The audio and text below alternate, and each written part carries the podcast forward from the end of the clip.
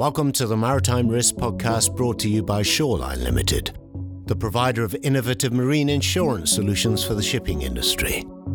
Our purpose is to explore the evolving risks within the maritime industry, including environmental, geopolitical, socio-economic, and security threats such as cyber attacks, war, and terrorism, as well as the more traditional accidents, navigational and operational incidents, and other causes of business disruption. We'll speak with experts to help you prepare for the unexpected and navigate the complex world of the ever evolving maritime risk environment.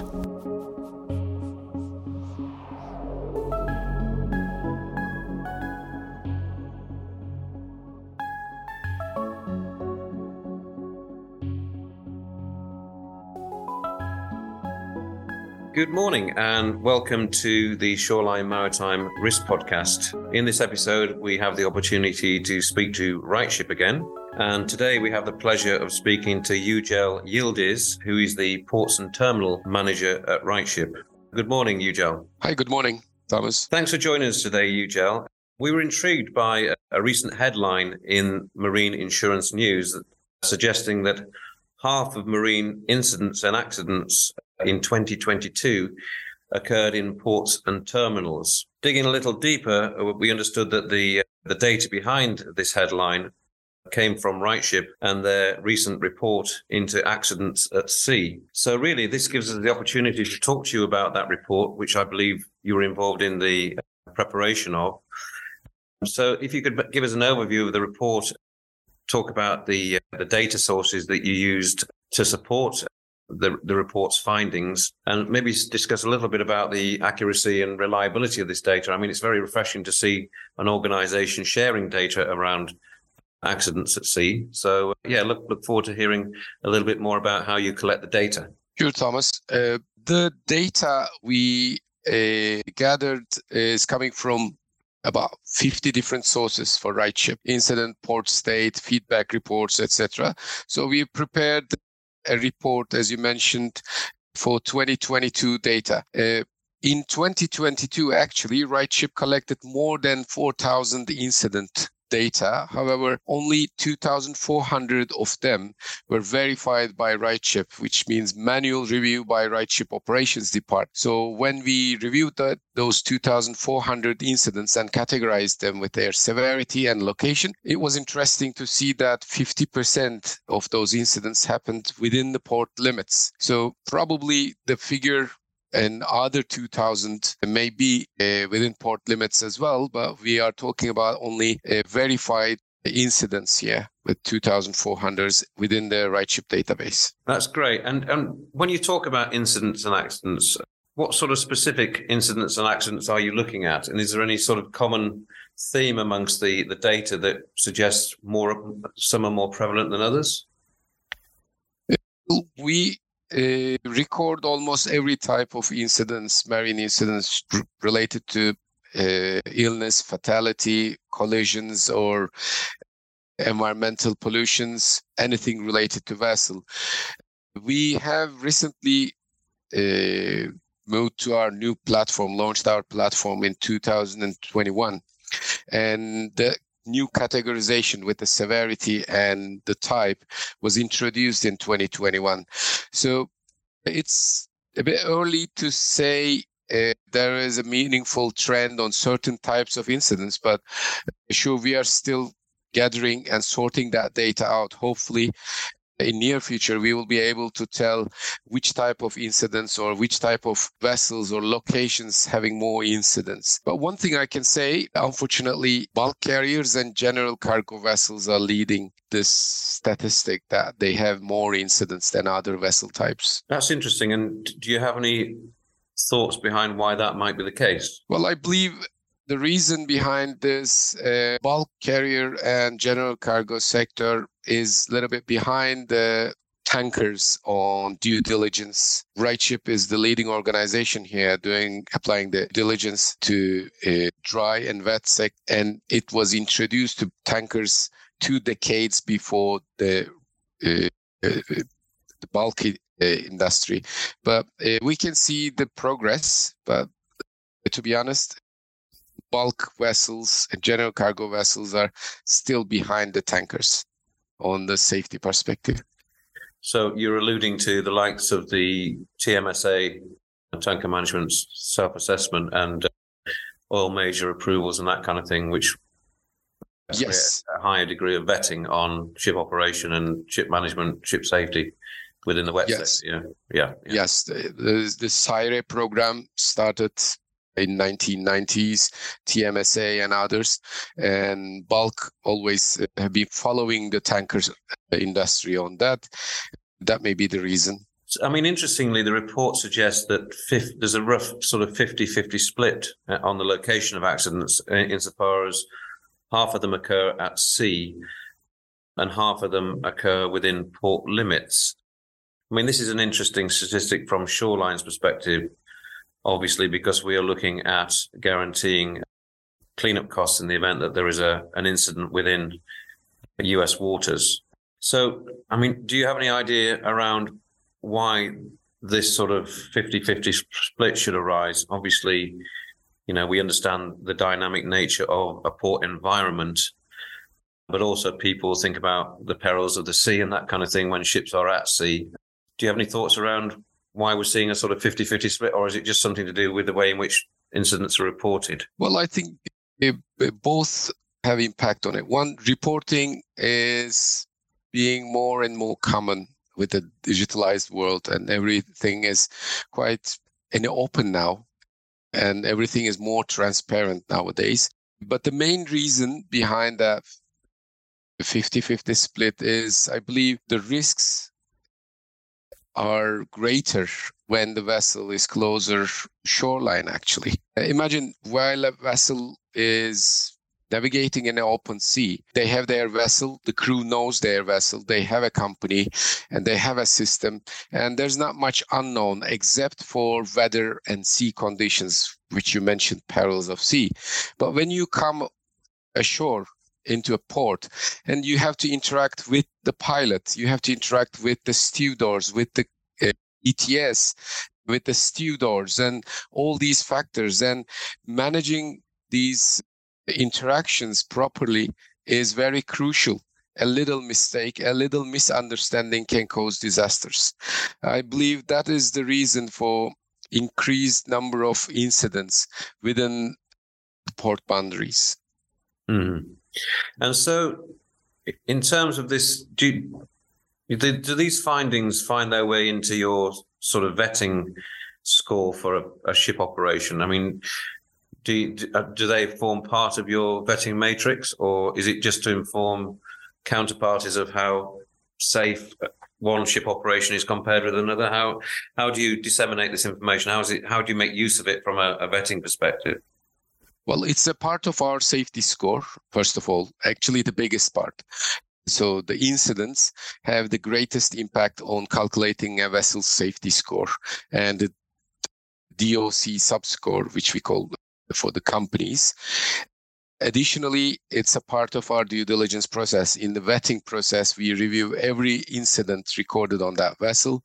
We review their root causes, corrective actions, and preventive actions fleet wide, not only on that vessel level. So the incidents, recording it, and investigation analysis are very important for a vetting decision. Right. Okay.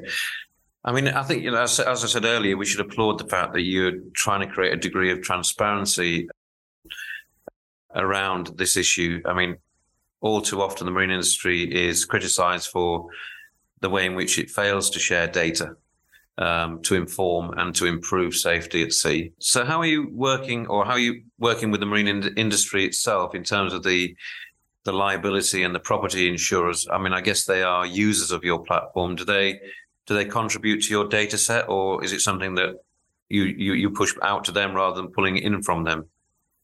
Well, at the moment, uh, they're not very uh, actively giving us any data.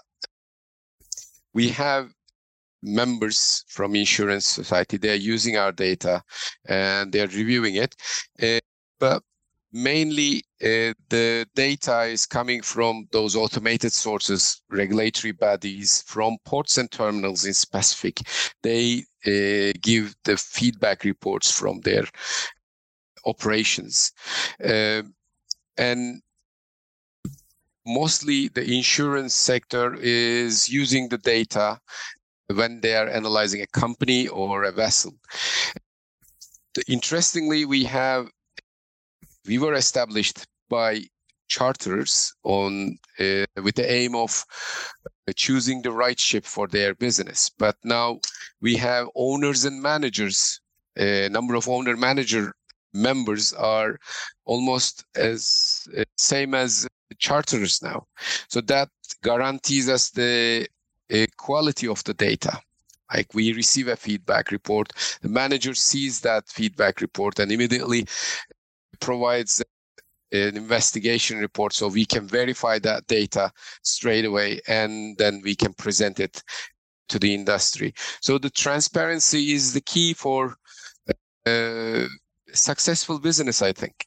So being open about the incidents, about safety performance, and this is what is requested by charters, and this is what is being the importance is seen by the owners and managers. That's why they are proactively reporting most of these incidents, and we can uh, create that data set. Yeah, that's interesting that you mentioned charterers there. I mean, I guess often disputes arise between owners and charterers when the ships to charterers orders and they're legally obliged to send a ship to a safe port.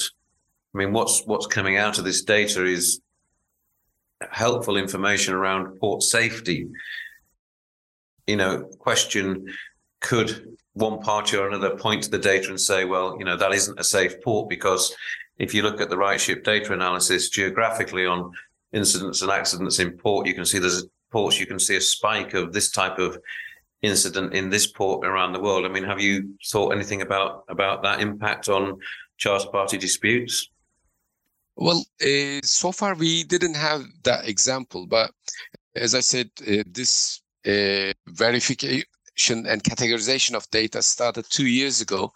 And that is one of our goals as a RightPort team within the RightShip, that we are uh, planning to bring more insight into to the ports to show them problematic areas rather than uh, going on going to ship or owners and managers continuously saying okay do you what is the reason of this incident and looking for the root cause in the ship, we can start looking at the port level to find out problematic areas.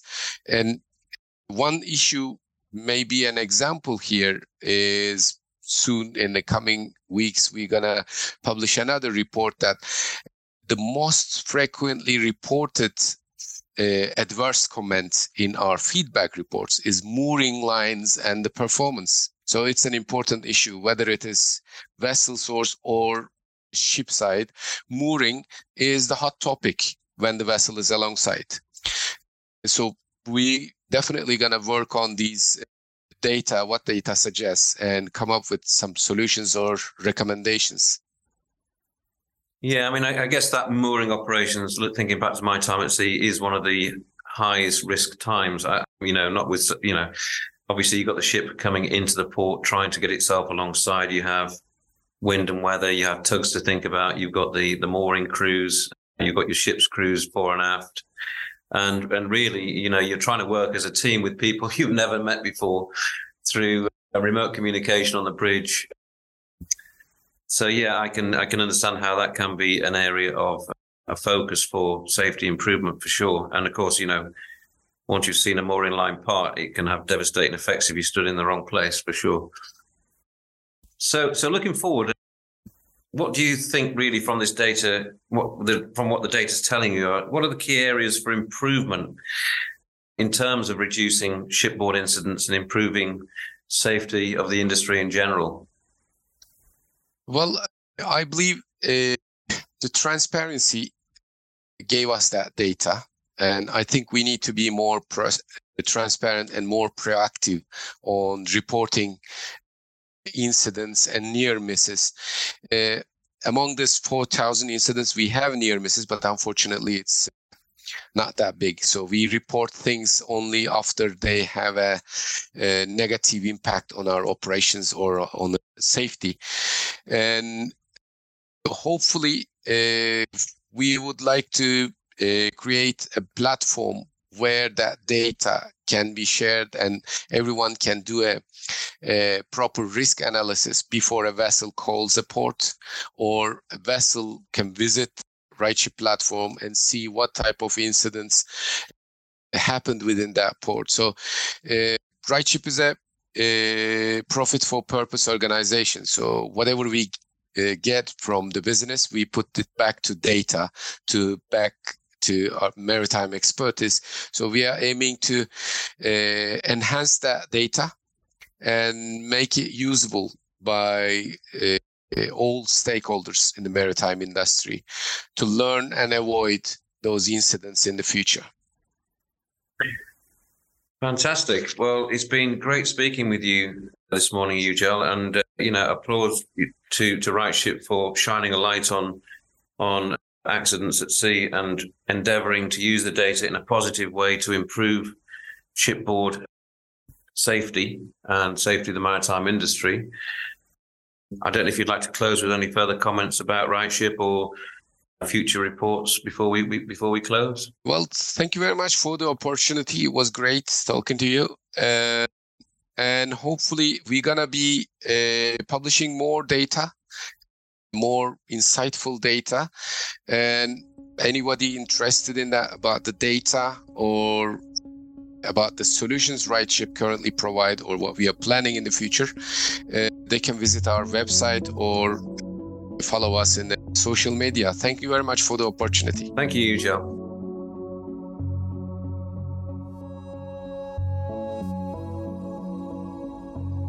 Thank you for listening to the Maritime Risk Podcast brought to you by Shoreline Limited. We hope this episode has shed some light on the diverse and complex risks facing the maritime industry today. We would like to thank our sponsor, Maritime Insurance Solutions Limited, for their invaluable support in making this podcast possible. To access more episodes of our podcast series, visit our website at www.shoreline.bm. Remember, in the ever changing world of maritime risk, preparation is key. Until next time, fair winds and following seas.